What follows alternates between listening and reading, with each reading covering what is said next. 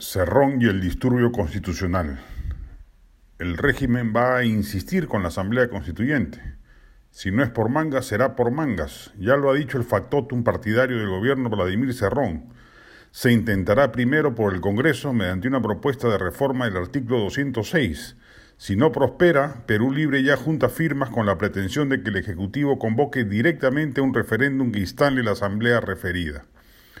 Lo cierto es que el segundo camino es inviable. La inmensa mayoría de constitucionalistas señala que el artículo 206 es taxativo y que toda reforma constitucional requiere dos legislaturas de 87 votos o una de 66 que dé pase luego a un referéndum validatorio. Así se junten 10 millones de firmas, no hay otra. Y si Castillo, estimulado por Cerrón, se atreve a convocar de facto un referéndum sin pasar por el Congreso, lo más probable es que previo recurso el Tribunal Constitucional lo rechace de plano o que por ese acto abra el camino de la vacancia por incapacidad moral.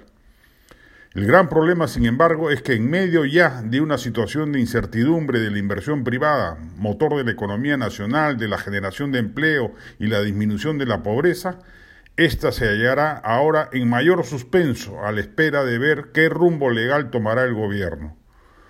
Una posibilidad que se abría es de que conviviera una fraseología populista radical con un gobierno económicamente tecnocrático, Franque Velarde, que mal que bien asegurase estabilidad macroeconómica y algún resquicio para animarse a relanzar proyectos de inversión de toda magnitud.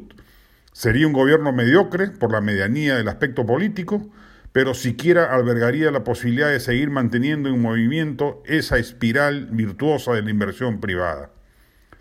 Pero la advertencia política de Cerrón de querer llevar a cabo a toda costa la constituyente, no hacerlo sería, en sus palabras, humanizar o caviarizar a Castillo, penderá como una espada de Damocles sobre la sociedad inversora conformada por millones de micro, pequeños, medianos y grandes empresarios.